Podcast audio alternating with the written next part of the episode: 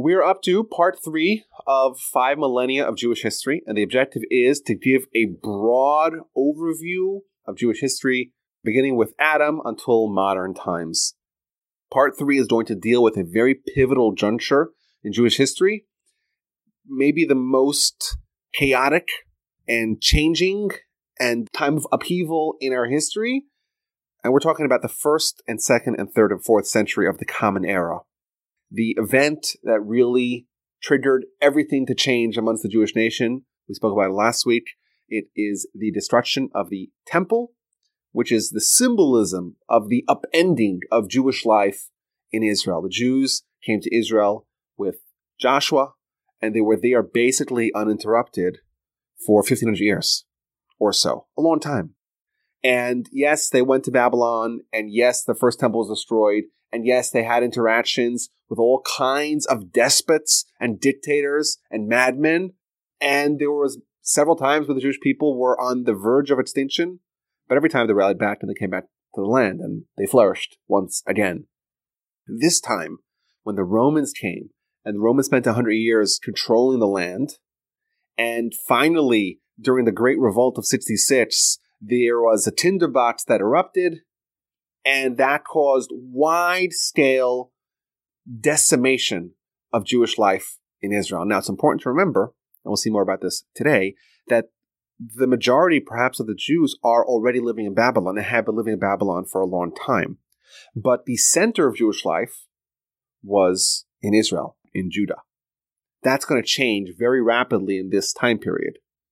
There's no longer going to be even a dream of, of Jewish sovereignty and the dream of the temple and this edifice and this office that's been around essentially since Moses. Moses, he starts the tabernacle, which gets expanded to the temple. And with the brief period of 70 years between the first and second temple, there has been, since the times of Moses, there's been like a spiritual center for the Jewish nation.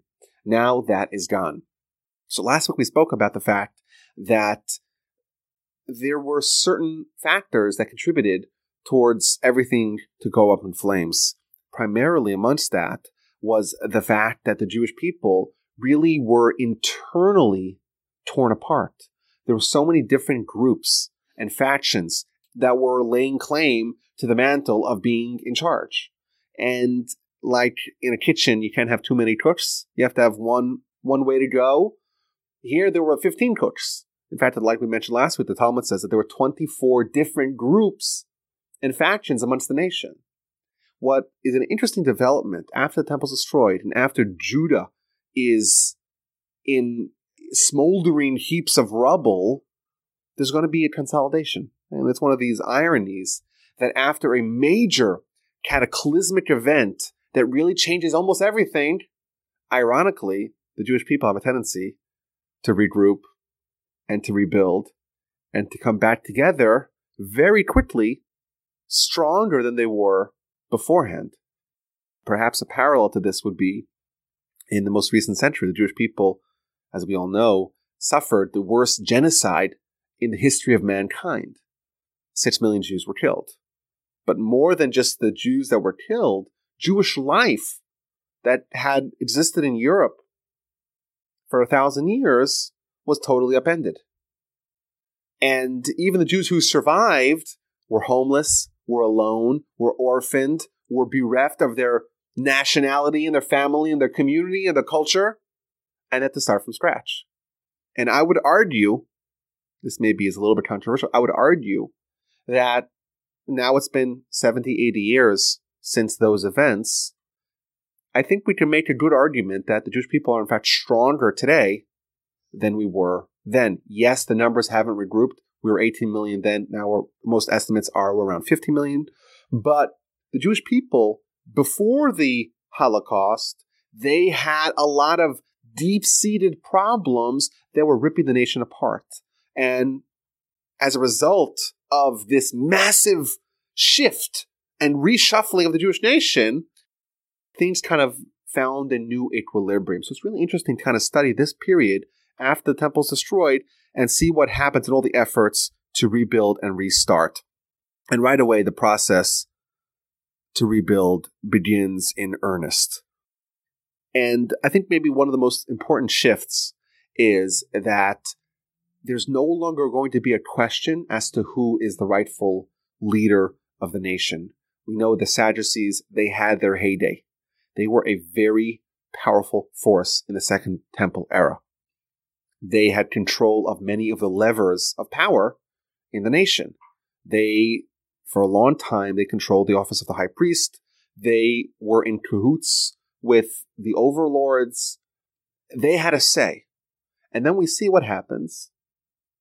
Judea is in flames, and the Sadducees are gone. And the reason why they're gone, not, not necessarily because all of them died, but because the argument that we could coexist and we could blend in, we could acculturate with the Greeks or with the Romans or whoever, that became a fiction. Everyone realized that's not, that's untenable.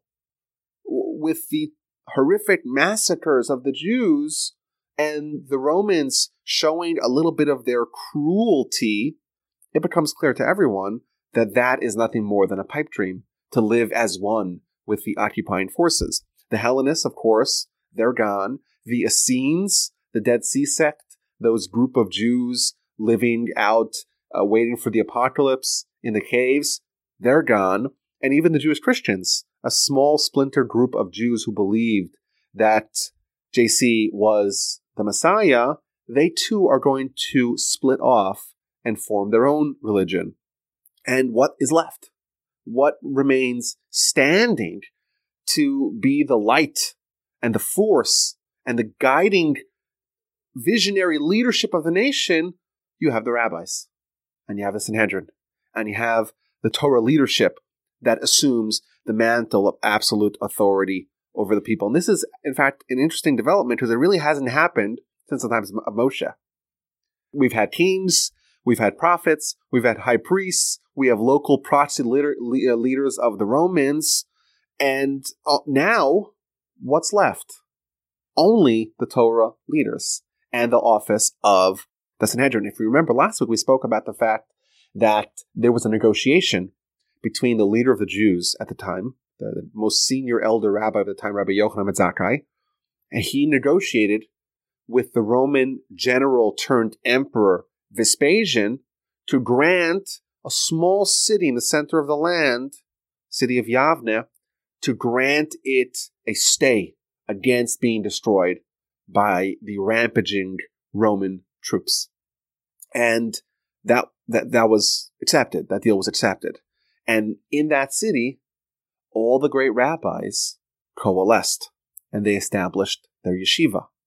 The Ker, what's known as the Kerem B'Yavne, the orchard in the city of Yavne. That's where the Sanhedrin now moves.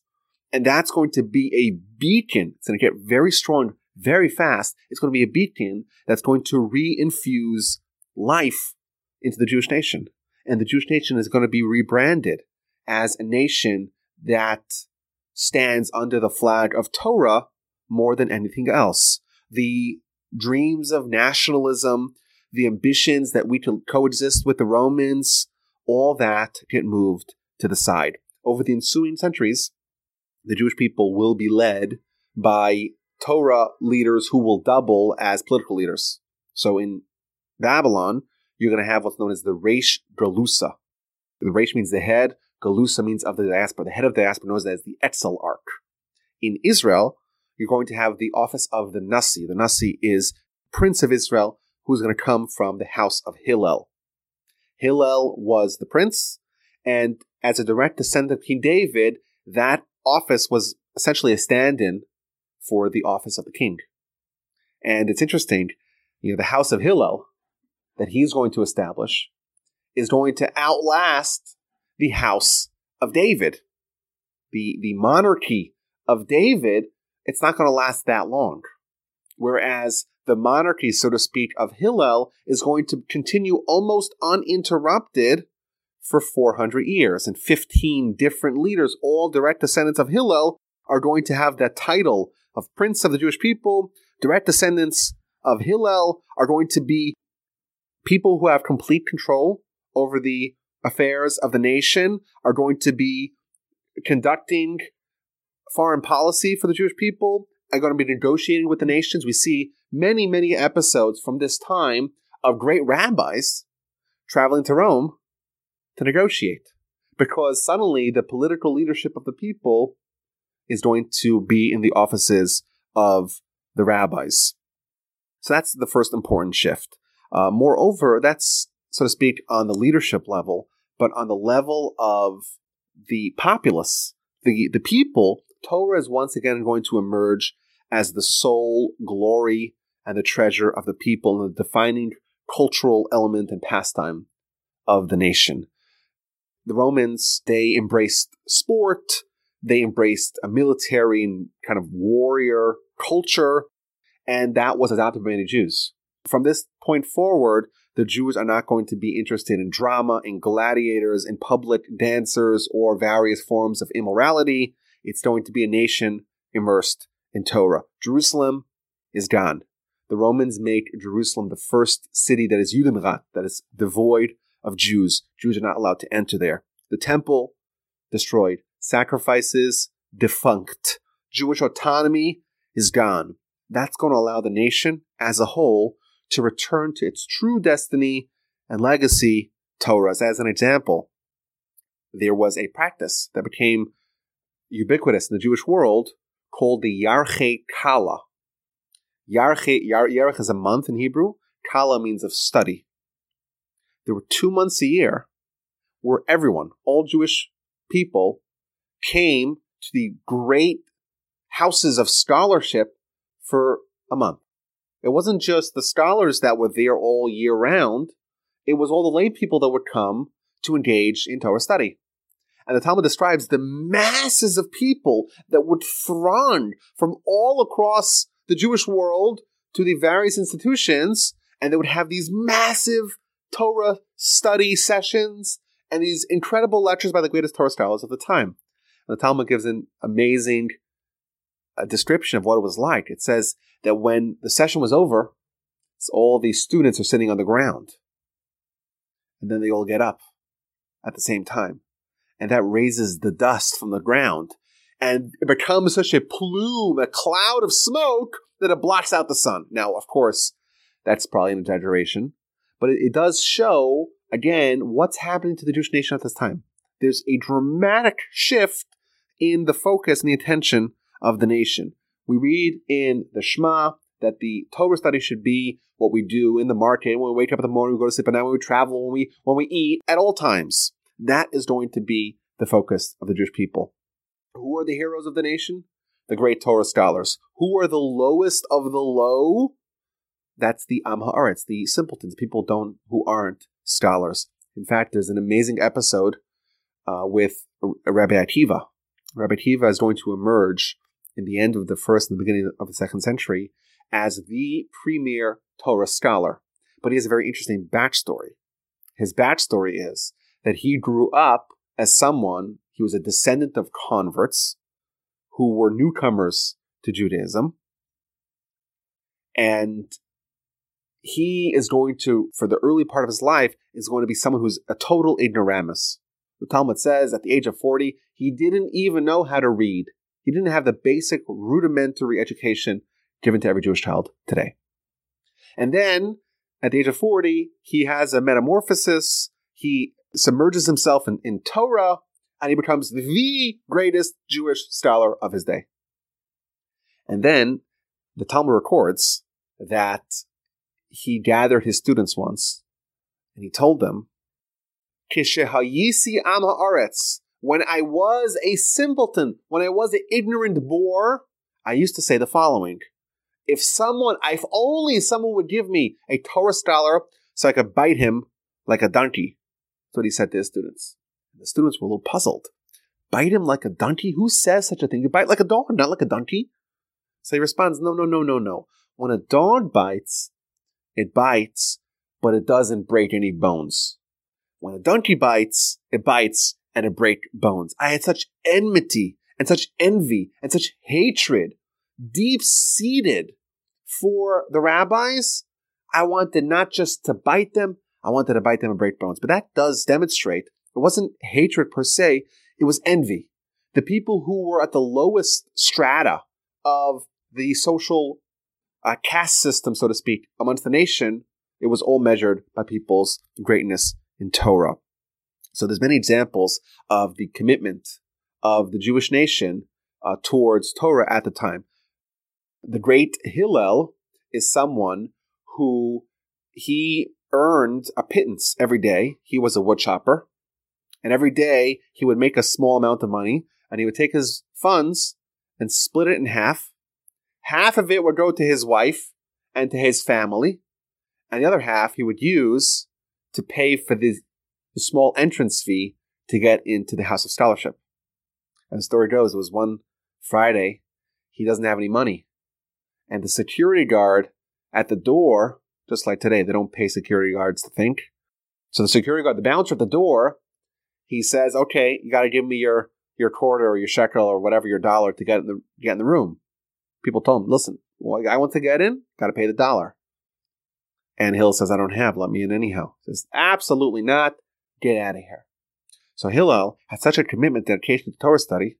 He climbs onto the roof, and he goes to the skylight, and he puts his ear by the window, and he spends the whole night listening to the great rabbi's teaching.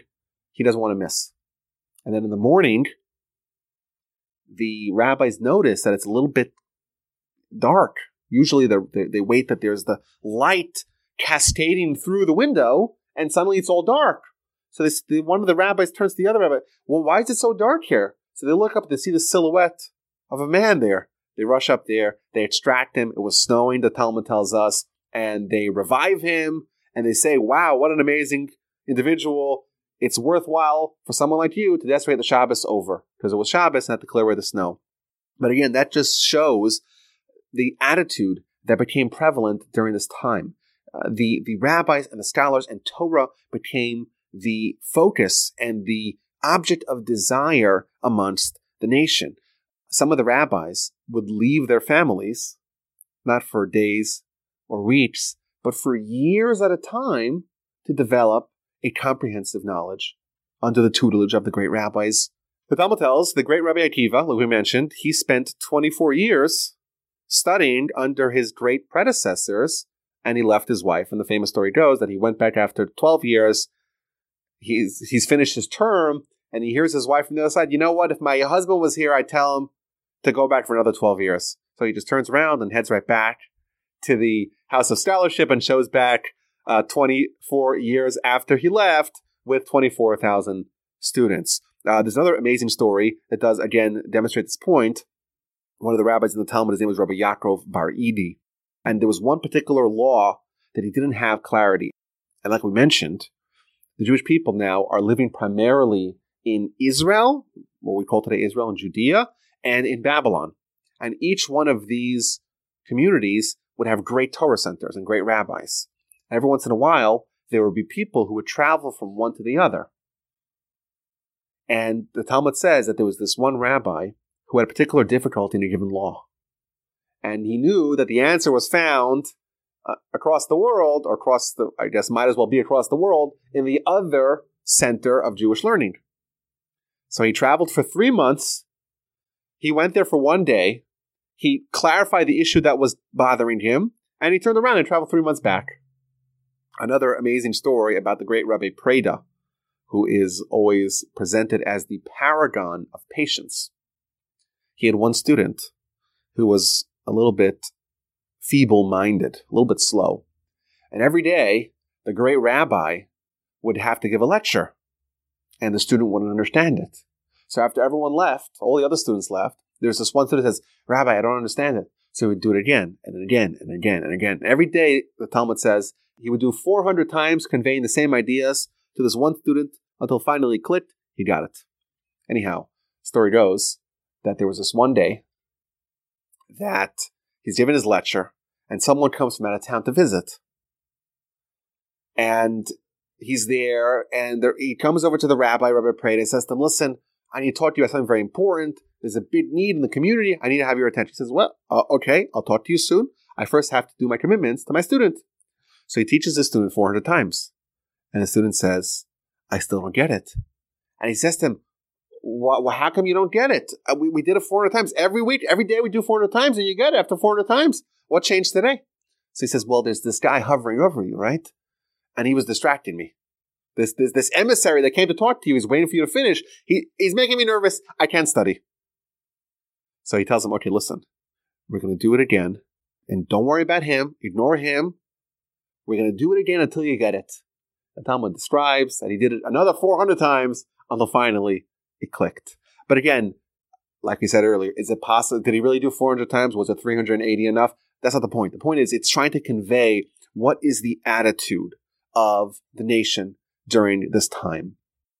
Now, it's important also to stress there's going to be a major development in how the Jewish nation operates over the course of the first five centuries of the Common Era. And that is with respect, with respect to oral Torah, because it's going to be written down for the first time.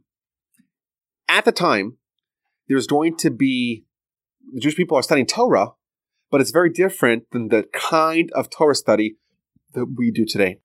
Today, if you walk into any library, any Jewish library, any yeshiva, any house of scholarship, you'll see many, many books on the wall.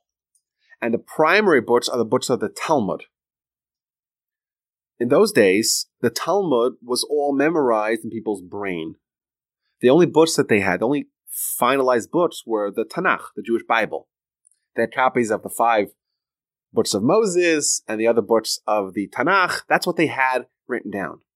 The application, the understanding, the insight into how to apply the Torah, what's known today as the oral Torah, that was oral. It was conveyed orally. And they would go to study, these young, precocious minds would go to study by the great rabbis, and they'd spend oftentimes years and decades trying to learn the entire corpus of knowledge that had to be memorized in their mind.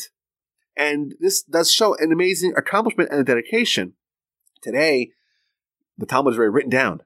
How difficult is, is it to even study it once it's written? How much more difficult is it to try to remember, keep track in your brain without accessing a finalized version of the Talmud to keep track of all those argumentations and all those conclusions. And that system really produced a nation of, of prodigious and razor sharp geniuses.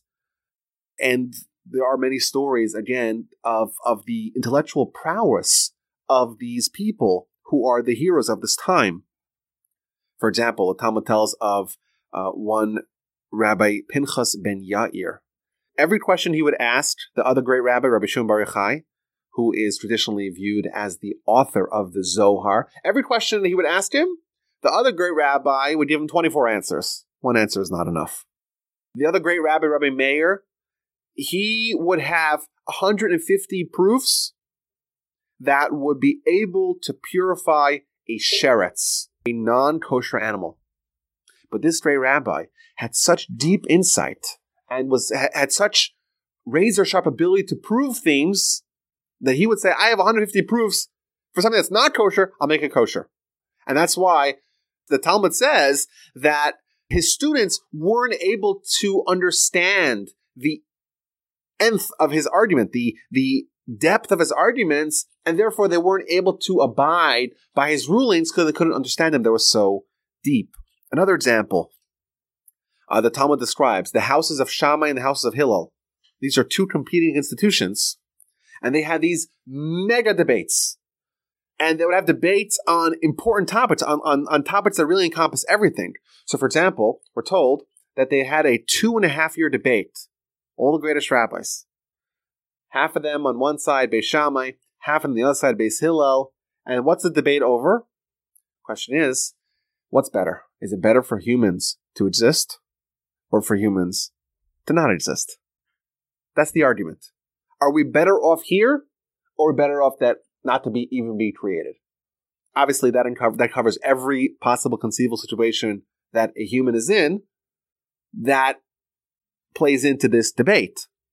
As an aside, the Talmud concludes that these great scholars, after two and a half years of vigorous debate, concluded it's actually better for us to not be here Now, of course, we don't choose whether we're here or not. That's God's decision. But it does show a little bit of the uphill battle that we have to face here. It's actually better for us to not be created, but once we're here, we got to do our best.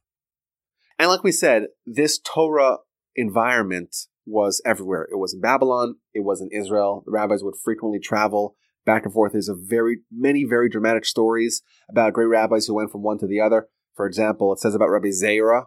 He was in Babylon and was one of the premier scholars. And he gets to Israel and he starts praying. What's he praying? What does he want? Let me forget all my Torah because I want to study the Torah of Israel without any preconceived notions. There's no Torah like the Torah of Israel, and therefore I want to start with a clean slate. That's one story. Another story about the great Rav Kahana, who he was living in Babylon under there in the Talmud called the cult, the Persians, but it's the Babylonians.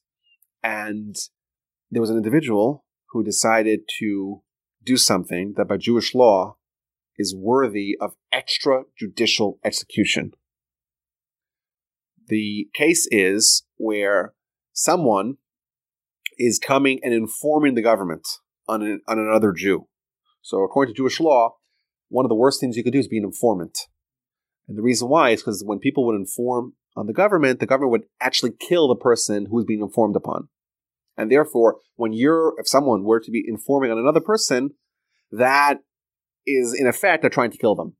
And therefore, such a person, you're allowed to kill the person who's trying to kill you. That's a law across Jewish uh, Jewish jurisprudence, and therefore you're allowed to kill someone if they're going to inform. So Talmud says the great Rav Kahana, there was someone who was going to inform. So he took, he took a stick and he hit him in the head and he killed him. And then he realized, Ivey, in Jewish law, you're allowed to kill this person, but not under Persian law. So he quickly packed his bags and made the long trip to Israel. And he gets to Israel, and everyone sees him. The great rabbi is here, and they give him all kinds of honor. And I don't want to spoil the story. It's in the, book of Baba Kama on page 117.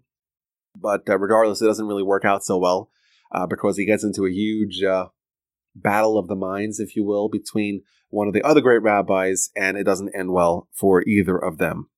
But regardless, what we see here is after the temple is destroyed, after the Jewish people are in tatters, the the thanks to the Torah leadership, the rebuilding effort is very swift.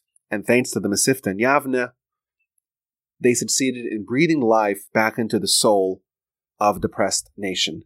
Every remaining Jewish community would take their best and their brightest and send them to Yavne and let them study under the tutelage of the great rabbis.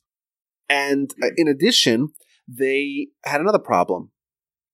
When there was stability, or at least a modicum of stability, it's possible to have so many disagreements and still still be fine, still be okay. In Yavne, after the temple is destroyed, they realize that the Jewish people are treading on thin ice. And therefore, they made Herculean efforts to try to clarify a uniform method of practice known as halacha, a uniform method of practice for the whole Jewish nation. So, for example, they would have in Yavne they had a three-year debate: Do we follow the laws, the institution of Shammai, or the institution in Hillel? And finally, after a very lengthy debate, they concluded both of them are are true, both of them are Torah, but the halacha is going to follow the house of Hillel. This renaissance of Jewish life and vibrancy was so complete that the Romans, well, they thought they got rid of the Jews forever. Yeah, let a bunch of rabbis live in Yavne. What could that do? How could that be a threat to us? Yavne is, is inspiring the nation. They're coming out of the woodworks. They're they're they're joining back together. They're they're unified, and that sounds like a threat. So the the Sanhedrin actually had to go underground in various different places. Would split into groups and would only meet in hiding in various different places, but not together. And the paramount importance of the of, of the rabbis at the time is to ensure that there's peace, that there's stability. They recognize that it was all the schisms that had led to this horrific destruction. Let's keep the Jewish people united. So, for example, Rabbi Yochanan Zakkai, he was the founder of Yavne. He was one who negotiated with Vespasian to allow this establishment to thrive. But there is a young Nasi, a young prince of the Jewish people, a great great a great grandson of Hillel. His name is Rabban Gamliel. And thus, very shortly after founding Yavne, Rabbi Yochanan Zakkai patches bags and leaves voluntarily. And the reason why he did that is because he didn't want to overshadow, to loom over the young Nasi. There's going to be one leader of the Jewish people. That's going to be the Nasi, who's going to head the Sanhedrin. He is going to be the man. If I'm here, I'm a hundred, he was a hundred and some odd years old at the time. He's the venerated sage. If he's there, people are going to go to him. He voluntarily abdicated his role and went to live in a different town, which does again show another focus of the time. If disunity brought the destruction, then we have to rebuild with a focus on unity. There is a rich and detailed documentation of these remarkable times, and there's one particular episode that is important to mention because it's symbolic of the efforts of the time, and that is the episode of Rabbi Eliezer. If Rabbi Yochanan Zakkai was the eldest sage and Rabbi Gamliel was the Nasi, the next person on the totem pole of leadership of the, of the people is someone by the name of Rabbi Eliezer. Rabbi Eliezer, the son of Hyrcanus. He was the greatest sage of the time. And he was actually the brother-in-law of Rabbi Gamliel. And they got into a disagreement, him and his brother-in-law, about a given a very obscure case of Jewish law. And that was the case of a certain oven that broke and was put back together. And the question was with respect to the purity and impurity status of this oven. Very esoteric case will never happen in our lives. Maybe it will, but it's so it was a serpentine shaped oven that got cracked and got put together. It's a very it's a case that's not very common. And the rule is that when you have a disagreement, you follow the, the Sanhedrin rules and you follow the majority. That's in fact a verse in the Torah. Problem was is that at the time the Sanhedrin did not have a quorum because the Sanhedrin had gone underground and they were split into various different places. So Rabbi Eliezer believed that because he doesn't have a quorum and he's convinced in the merits of his arguments, he's he doesn't need to give in to the majority. And he starts to prove with all matters of supernatural evidence that he's right. So, for example, he says, if I'm right, let that carob tree uproot itself and replant itself 100 feet away. And that's indeed what happens. And everyone's freaking out. Oh, he must be right. If I'm right, let the river start flowing the opposite direction. And indeed it happens. If I'm right, let the, the heavens mediate between us. And everyone hears a booming prophetic voice. Don't mess with Rabbi Eliezer. He's right. And no one's impressed. Finally, he says, if I'm right, let the walls of the beis medrash of the house of scholarship cave in, and they start caving in. And finally, they realize he's not, he's recalcitrant, he's not willing to give in, and they decide if you're not willing to accept the ruling of the Sanhedrin, you're going to be put into excommunication. No one's allowed to talk to you. No one's allowed to engage with you in commerce. You are a pariah. And that's indeed how he lived the rest of his life. And the story continues that Rabbi Gamliel, the Nasi, the great rabbi who had levied this harsh sentence on his own brother-in-law, he was traveling to Rome to negotiate, and he's on a ship. And the ship starts rocking and tipping like crazy in the water. And he realizes that the reason why it's happening is because God's punishing him for messing with the great rabbi, his own brother-in-law, Rabbi Eliezer. And he starts announcing, he says, Almighty, I didn't do it for my own honor or for the honor of my, of, of my family, my house. The only reason why I did it is because I wanted to preserve the unity amongst the Jewish people and the waters calmed. And of course, it's a very terrifying story, but it does show that what really was the primary focus is unity, is consolidation, is is the Jewish people coming together and rebuilding it under the leadership of the great rabbis. With this new leadership and this new national mission, the Jewish people rebuilt themselves very fast, and 40 years later, at the year 110 of the Common Era, they were about as strong, maybe even stronger as they were before the temple was destroyed and the horrific decimation of Jewry happened. And of course, this irked the Romans, who were always on the lookout for ways to persecute the Jews. And in the year 115, the Emperor Trajan, he had a war in Parthia against the Babylonians. And as we mentioned earlier, there's many Jews living in Babylon. And thus, the Babylonian Jews, they came to the aid of their countrymen against the Romans. And thus the Romans took this as an opportunity to cause the Jews living under Roman occupation in Alexandria, halfway across the known world, to be disloyal. And they did a horrific massacre of the Jews in Alexandria and indeed in Cyprus as well. This again shows that the Jewish people were living in very volatile times. And this volatility and this difficulty would actually accelerate in the year 117 with the rise of the Emperor Hadrian to power. Initially, Hadrian was very friendly to the Jewish people.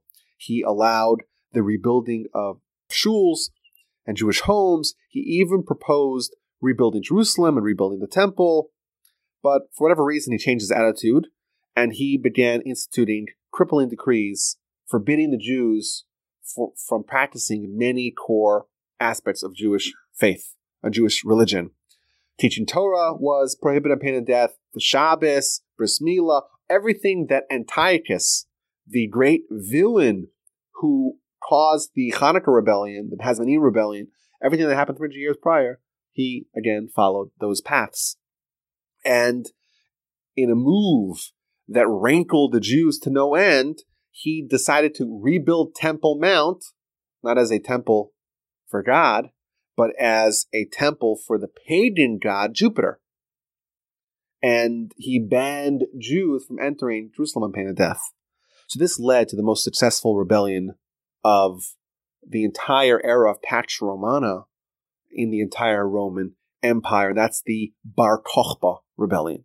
Bar Kokhba was an amazing Jewish figure. He was a man of tremendous physical strength, but also a tremendous Torah scholar.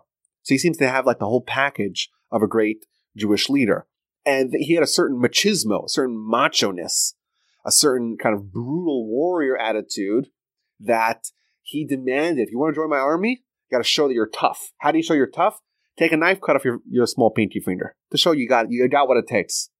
And then the rabbis were like, we don't do self mutilation amongst the Jewish people. You can't do that. He says, oh, you can't do that? Okay, you have to travel on a horse and uproot a tree with your bare hands. If you can do that, you can be part of my garrison. And they begin. It begins a guerrilla war, initially fighting from caves, but ultimately brazen enough to face the Romans in open battle. And his army swells initially to 200,000. Finally, it goes to 350,000 soldiers. And they succeed in capturing Jerusalem. And they, in fact, we have today the Bar Kokhba coins. They're minted coins to celebrate the fact that Jerusalem is finally back under Jewish hands. It's been many, many years since the Romans arrived, and this is it.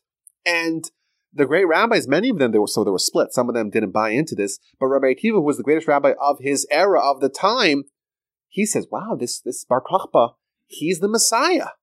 And he, in fact, gave him the name Bar Kokhba, the son of the star. He's going to be the star to save the Jewish people.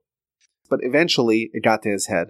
And he told God, according to Jewish sources, he told God, listen, I don't need your help. I got this. I got the Romans. I got the I got, got total control. Just don't help the enemy. And that, of course, led to his downfall. Hadrian recalled his greatest general, a man by the name of Julius Severus, who was in Britain, and he brought him to repel this revolt and they began fighting the Jewish people uh, piecemeal. They would take one town at the edge of Judea, attack it, destroy it, move on to the next town. And eventually, the forces of Bar Kokhba had to fortify themselves in the city of Beitar, and they were laid siege to by the Romans. And after a prolonged siege, the secret entrances to the city were revealed to the Romans. Now, no one knew who revealed them to the Romans, but Bar Kokhba suspected his own uncle, one of the great rabbis, Rabbi Eliezer, Elazar Hamudai, he suspected him of being the treasonous one who revealed information to the Romans, and he killed him with his own bare hands. And at that time, he already lost the support of all the rabbinic leadership of the nation, and he was again recalled by his real name, which was Shimon Bar Koziva, Shimon the son of a lie. Koziva means a lie in Hebrew. Eventually, the Romans stormed the city of Beitar, and the Talmud tells us, describes in very horrific detail the slaughter and the destruction that ensued. It tells us that it was equal to the destruction of Jerusalem 65 years prior. Interestingly, this is not only limited to Jewish sources. The great Roman historian Dio Cassius, he pegs the number of Jewish dead at over half a million people. The Talmud describes that there were streams of rivers of blood of the deceased that caused the Gentile farmers in the region to not need to fertilize their land for seven years. And after the fall of Beitar, Hadrian really intensified his efforts to destroy not only the Jewish people, but the Jewish religion. He forbade Jewish practices. Paramount amongst those is the practice of smicha. He realized that the secret of the Jewish revival was the fact that they had a group of uncorrupt rabbis who were a self perpetuating unit. And they would confer smicha to invoke someone into the group. You have a process called smicha. And he realized that I'm not going to try to destroy the rabbis, I'm going to undercut them by banning, on pain of death, the conveyance and conference of smicha from one rabbi to his apprentice. Not only that, if you give smicha, if you get smicha, I'm going to kill you. Moreover, in the town, in the city in which smicha is conferred, I'm going to destroy the whole city. That's a, a, a little bit of Roman barbarism for you. The Talmud describes there was one rabbi, his name was Rabbi Yehuda ben Baba, and he took five students, and he took them between two cities, right between two cities, where no one could catch him, and he gave them smicha, but there were informants who were following them, and they told the Romans.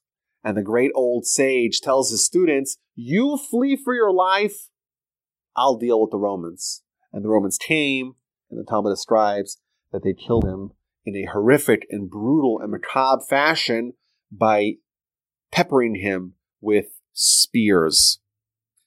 And there's many stories of martyrs that suffered similar fates at this time.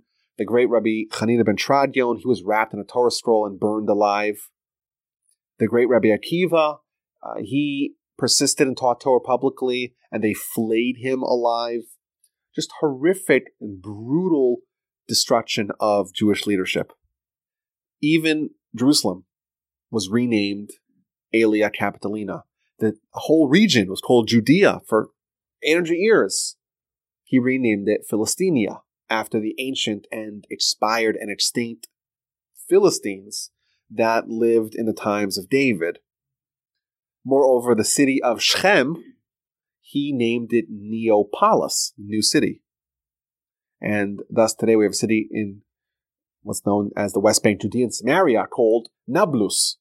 And the reason why is because the Arabs, when there's a P sound, they substitute a B sound. So thus Neopolis becomes Nablus. And he even went to Temple Mount and raised, he plowed the mountain to lower it from its height. He wanted to remove any hope, any yearning from the Jewish people to ever get back to their prestige that they had prior and took Temple Mount and raised it. And after this rebellion, and after the downfall of the Bar Kokhba rebellion, there were some important revelations that were uniform amongst the people. First of all, the notion of reinstituting sovereignty amongst the Jewish people over Israel via armed resistance became futile. Everyone realized it was futile. Uh, indeed, the Jewish people are not going to have sovereignty over the land uh, from 135 till 1948. It's 1813 years. It's a really long time. Moreover, the reality set in that there's going to be a whole lot of instability in the Jewish future. Never, never again will they assume that they will be able to live in peace and security and stability while under Roman rule. This, of course, is terrifying on its own accords, but we have one barbaric leader killing all the rabbis and all this instability. How could you perpetuate Torah under those conditions? And therefore, there was another great existential threat to the Jewish nation. If all of Torah is in the minds of the scholars and their students, if it's not formalized, written down, what's going to be if some madman in the in, in the mold of Hadrian succeeds in destroying Torah altogether. And thus, the major effort that's going to be undertaken over the next several hundred years is going to be the canonization, codification, and formalization of the oral Torah. The first individual who is going to kickstart this effort is Rabbi Judah the Prince, again, a direct descendant of Hillel from the line of the Nasi. And he is someone who's really uniquely positioned to change the direction of the Jewish nation. He is, first of all, the official leader, the undisputed leader, the greatest Torah scholar of his time, someone who's inordinately wealthy, and also someone who has a friend in Marcus Aurelius Antoninus, who is the Roman emperor of the time. And he's the one emperor who is benevolent and is is kind to his Jewish subjects. And he in fact develops a friendship with Rabbi Judah the Prince.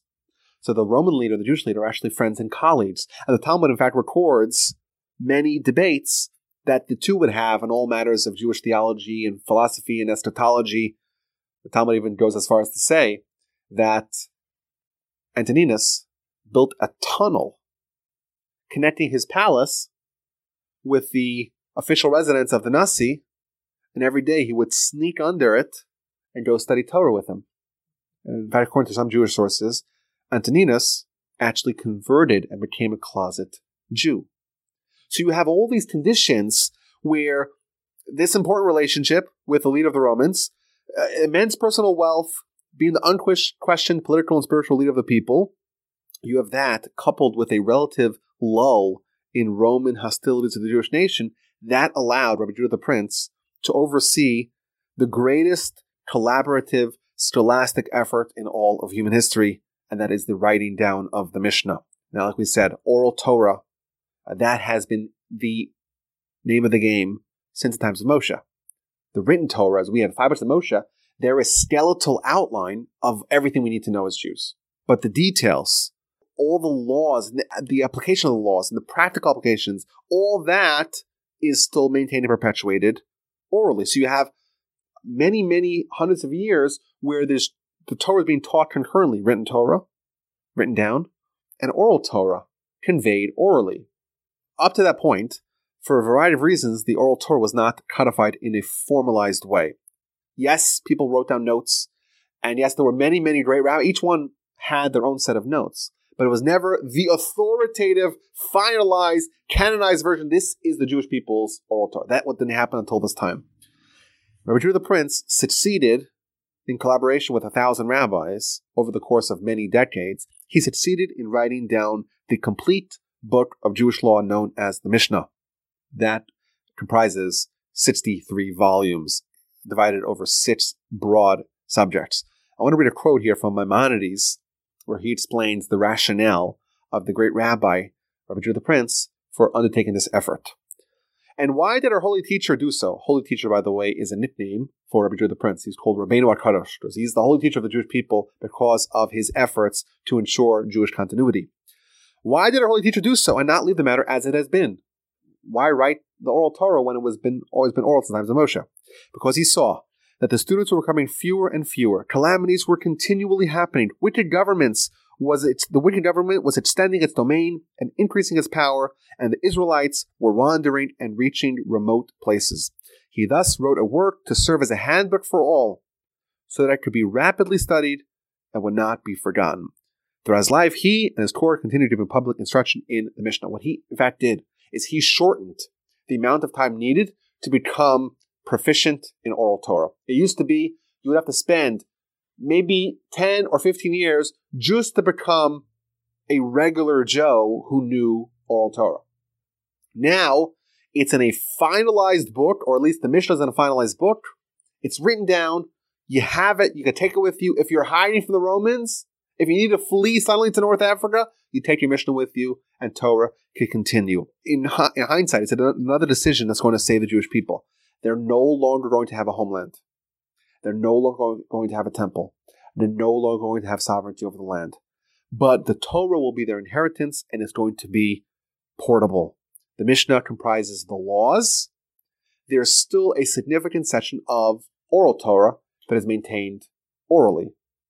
But immediately after the Mishnah is written, the next juncture of codification of oral Torah is going to begin with the writing of the Talmud. Over the next 300 years, the main effort of the Jewish nation is going to be finalizing not just the laws in the Mishnah, but everything that surrounds those laws the sources, the examples, the exceptions, the applications, the reasons, the further analysis.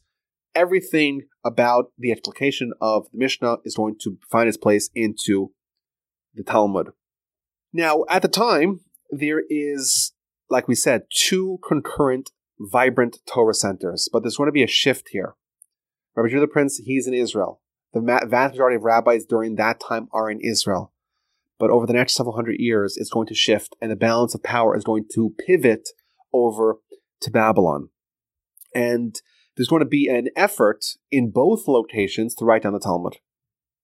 But for a variety of reasons, the Talmud written in Israel in the fourth century, called the Jerusalem Talmud, is not going to be the same as the Talmud written a century later, known as the Babylonian Talmud.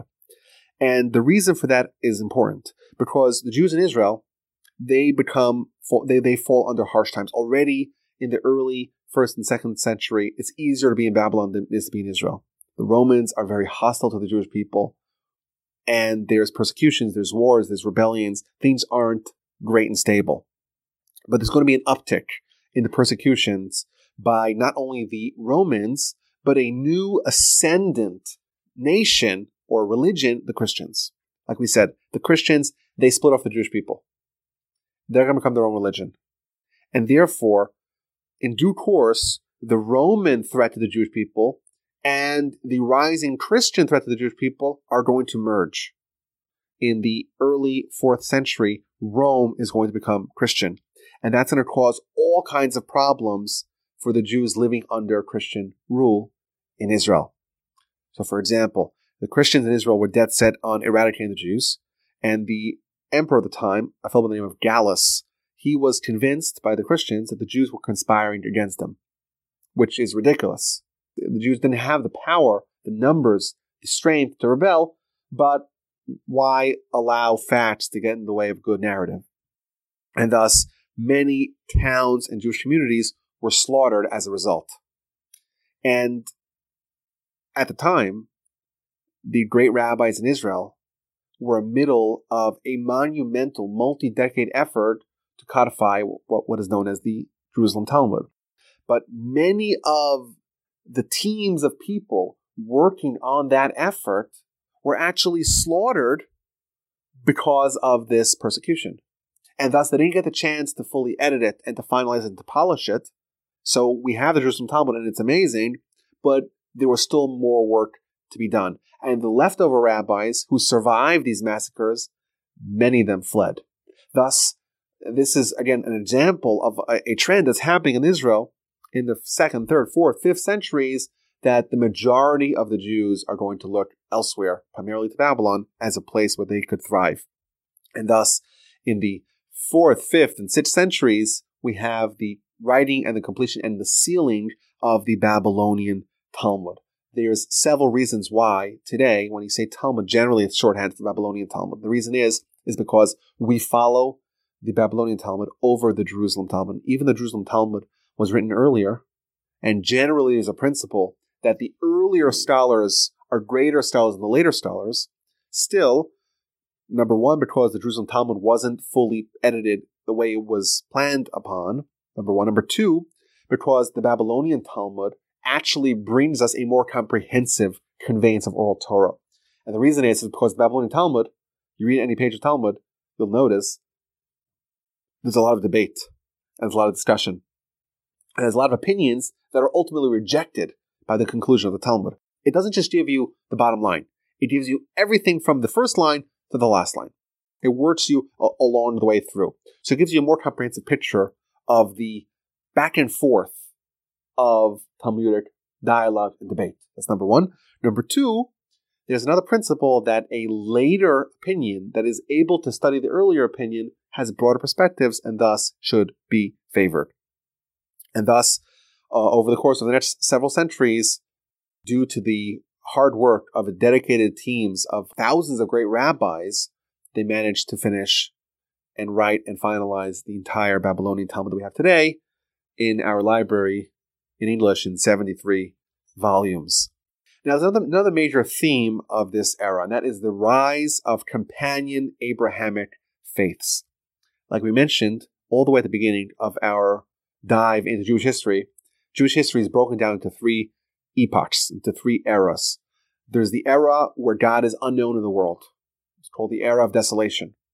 There's the era where God is known to the Jewish people. It's known as the 2,000 years of Torah. And the last era is called the 2,000 years of Messiah.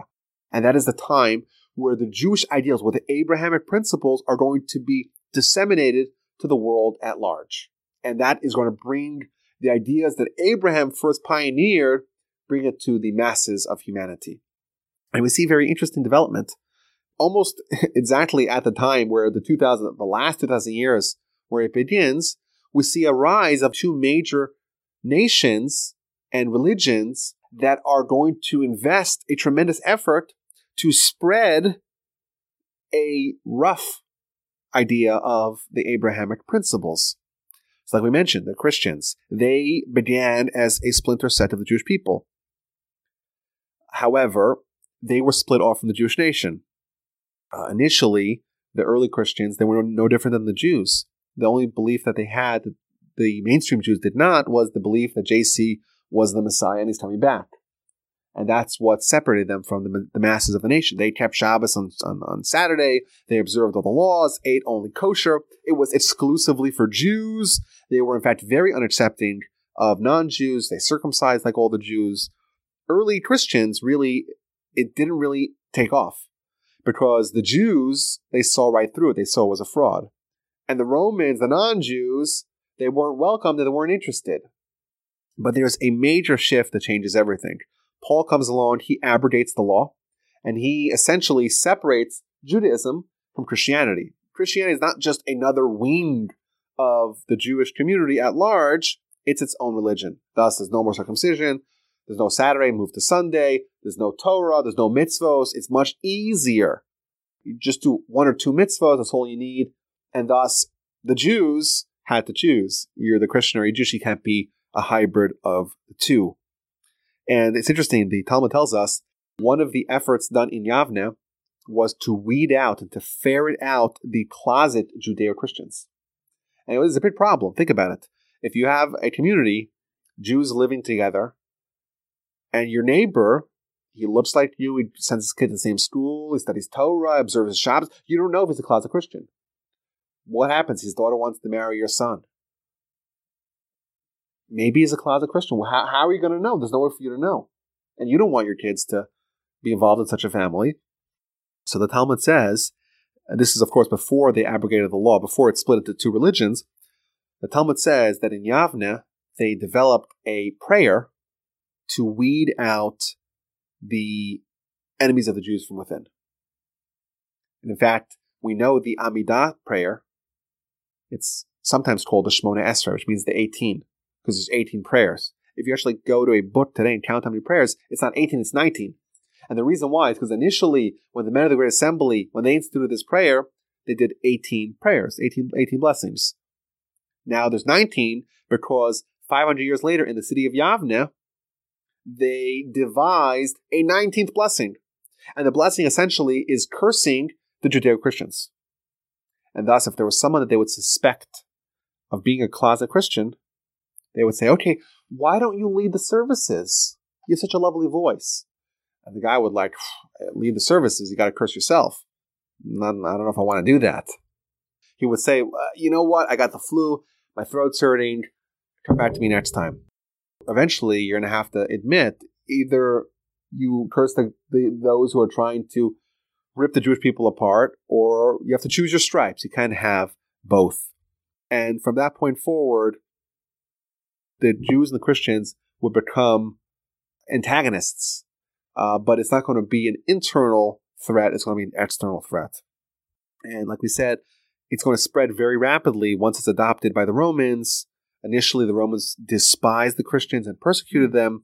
Constantine, the Emperor Constantine in the year 312, is going to adopt and convert to Christianity, and it's going to become the official religion of the Roman Empire. And that's going to begin an era of Christian persecution of and hostility to the Jewish nation. Of course, it took the Christians several hundred years from their inception until it became a great monotheistic religion. Islam, on the other hand, which is going to begin in the 7th century, in, in the 610 uh, or so, it's going to have a meteoric ascension never seen before.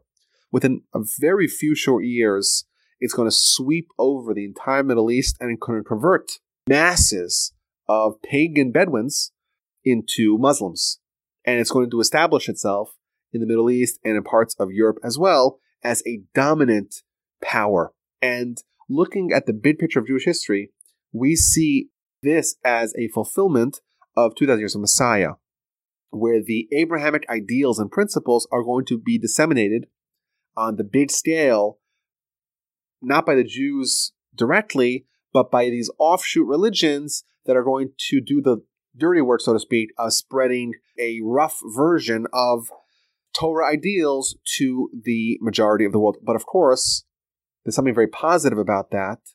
Today, you know, the Roman historian Dio Cassius writes that the Romans had an excess of 30,000 gods. That's very different from the Jewish idea on theology. Uh, today, pretty much the entire world, if they do believe in God, believe in a God that's very similar to what we believe. So that's a positive development. However, there's going to be a negative development because now the Jewish people are going to, from that point forward, are going to have to contend with two mighty world religions that very often are fighting with each other, and we find ourselves sandwiched between a rock and a hard place. And of course, they're going to terrorize and torment and persecute the Jewish people. And of course, from that point forward, the majority of future Jewish history is going to be dominated by the question how are the Jews going to live? How are they going to manage under the thumb of Christian and Muslim rulers?